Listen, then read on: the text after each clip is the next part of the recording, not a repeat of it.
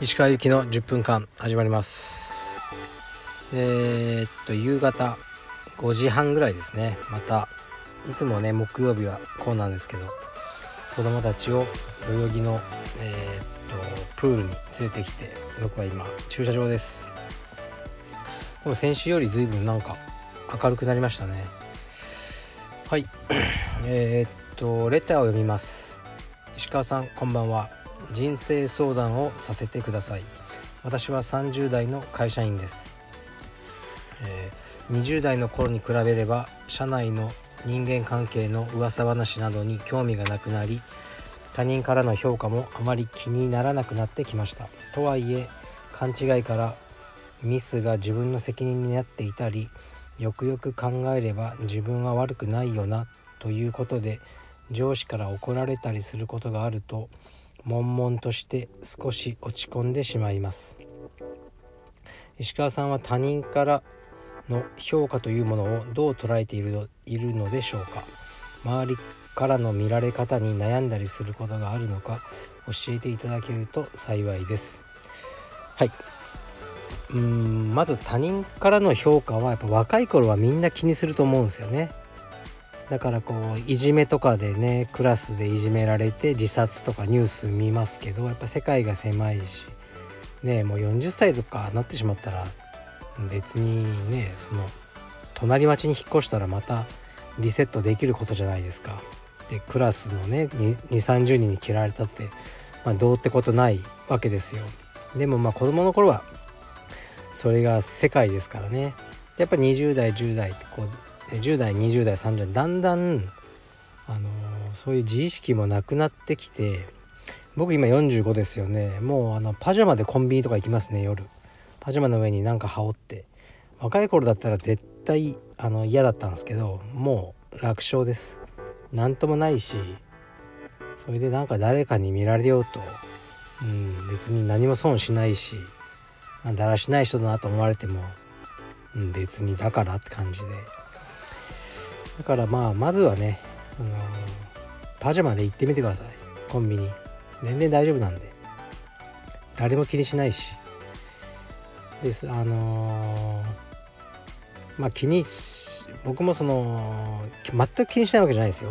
噂で全くね違うことを言われてたら嫌ですね。でも基本的にはそんなに気にしないですね。もう慣れました。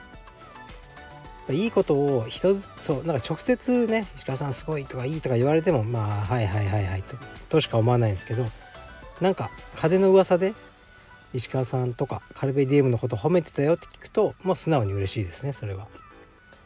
そうまあね他人からあそうそう一つねこれ思い 思い出したのがあってこれねめっちゃムカつくんですよ。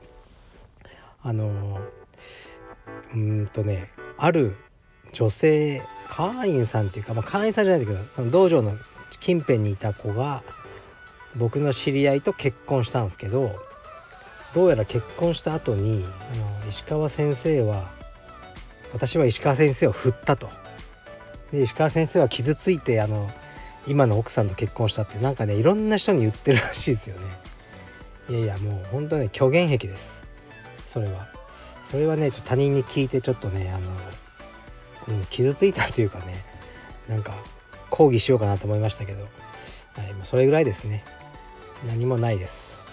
でもこのね何だろう自分のミスじゃないのに自分の責任になったりでこれまた違う問題じゃないですか。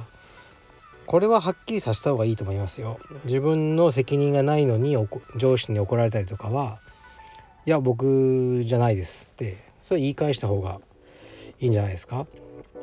はい。それを受け入れる必要は全くないと思いますよ。はい。だからねもう年取ったらもうおじいちゃんとかねもう全く気にしないじゃないですか。こう歩いてるおじいちゃんとか見て周りの世界がどうおじいちゃんを見ようと、うん、だからそういう感じになっていくと思うのであの大丈夫だと思いますよ。はい。次いきます。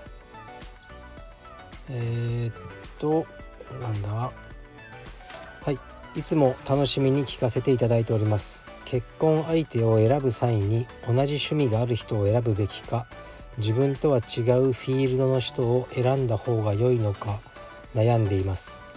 アドバイスよろしくお願いします。贅沢な悩みですよね。その選べるほどいるのかよって話ですけどうんまず結婚する時の価値観ねその価値観とかで選びたいからその人の趣味とかはまあ僕は2の次3の次ですねうん自分の奥さんになる人、まあ、選ぶ時その趣味がどうとかは思わないので、まあ、たまたまじゃあたまたま価値観が合う人が2人いると。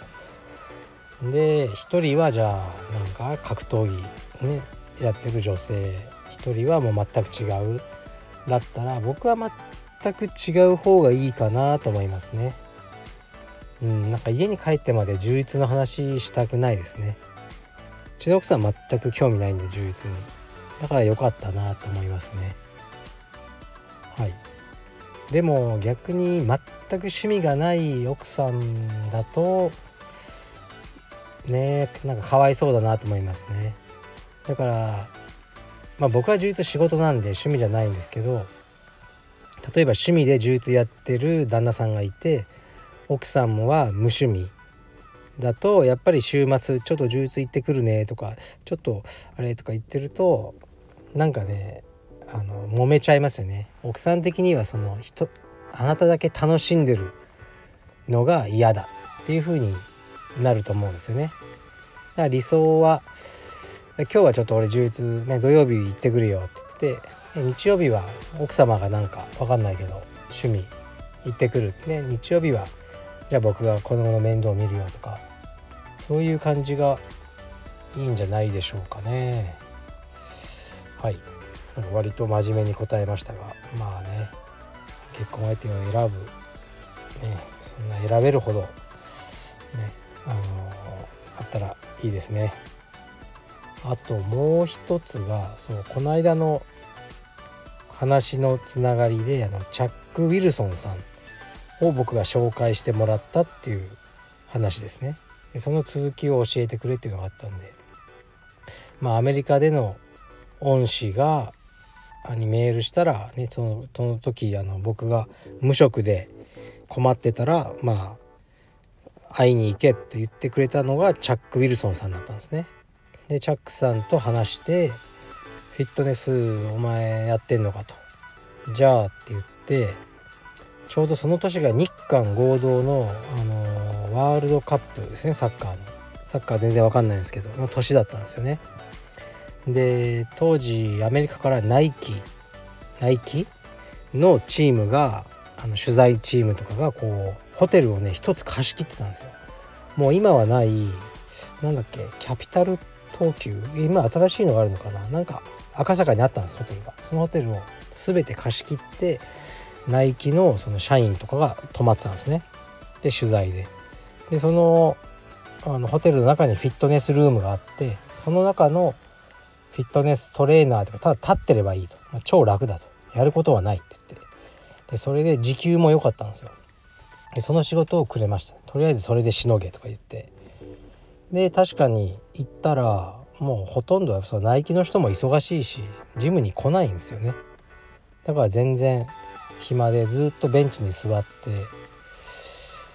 で日韓合同だったじゃないですか。だから韓国にあので試合がある時はみんな韓国行っちゃってもうホテルの中ガラガラなんですよね。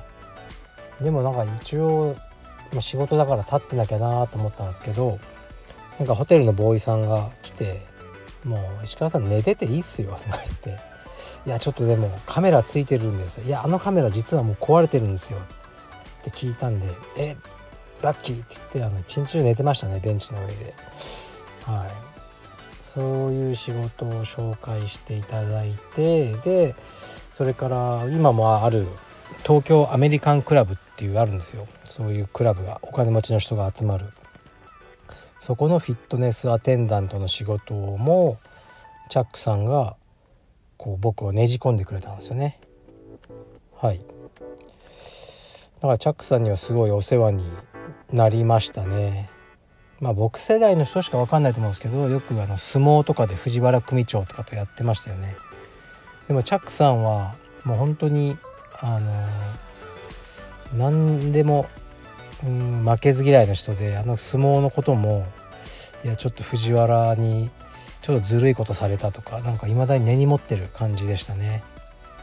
でチャックさんはまあ日本ではなんか元祖何て言うんですか外国人タレントみたいな扱いだったけどフィットネスの仕事をしに来たんですよね。で全然真面目な人で超怖いですよ。はい。でもこれ自分で本とかにも書いてるけどチャックさんはあの子供の時にその木製のバットに釘をなんかね何百本か打ちつけてあの映画でしか見ないやつですね。あれを実際に作ってあの人をボッコボコにして少年院とか入ってたんですよね。あチャックさんはちょっと怒らしちゃいけないなと思って付き合ってました。未だにたまに連絡させてもらったりします。はい。じゃあ子供たちのプールが終わるのを待ちます。失礼します。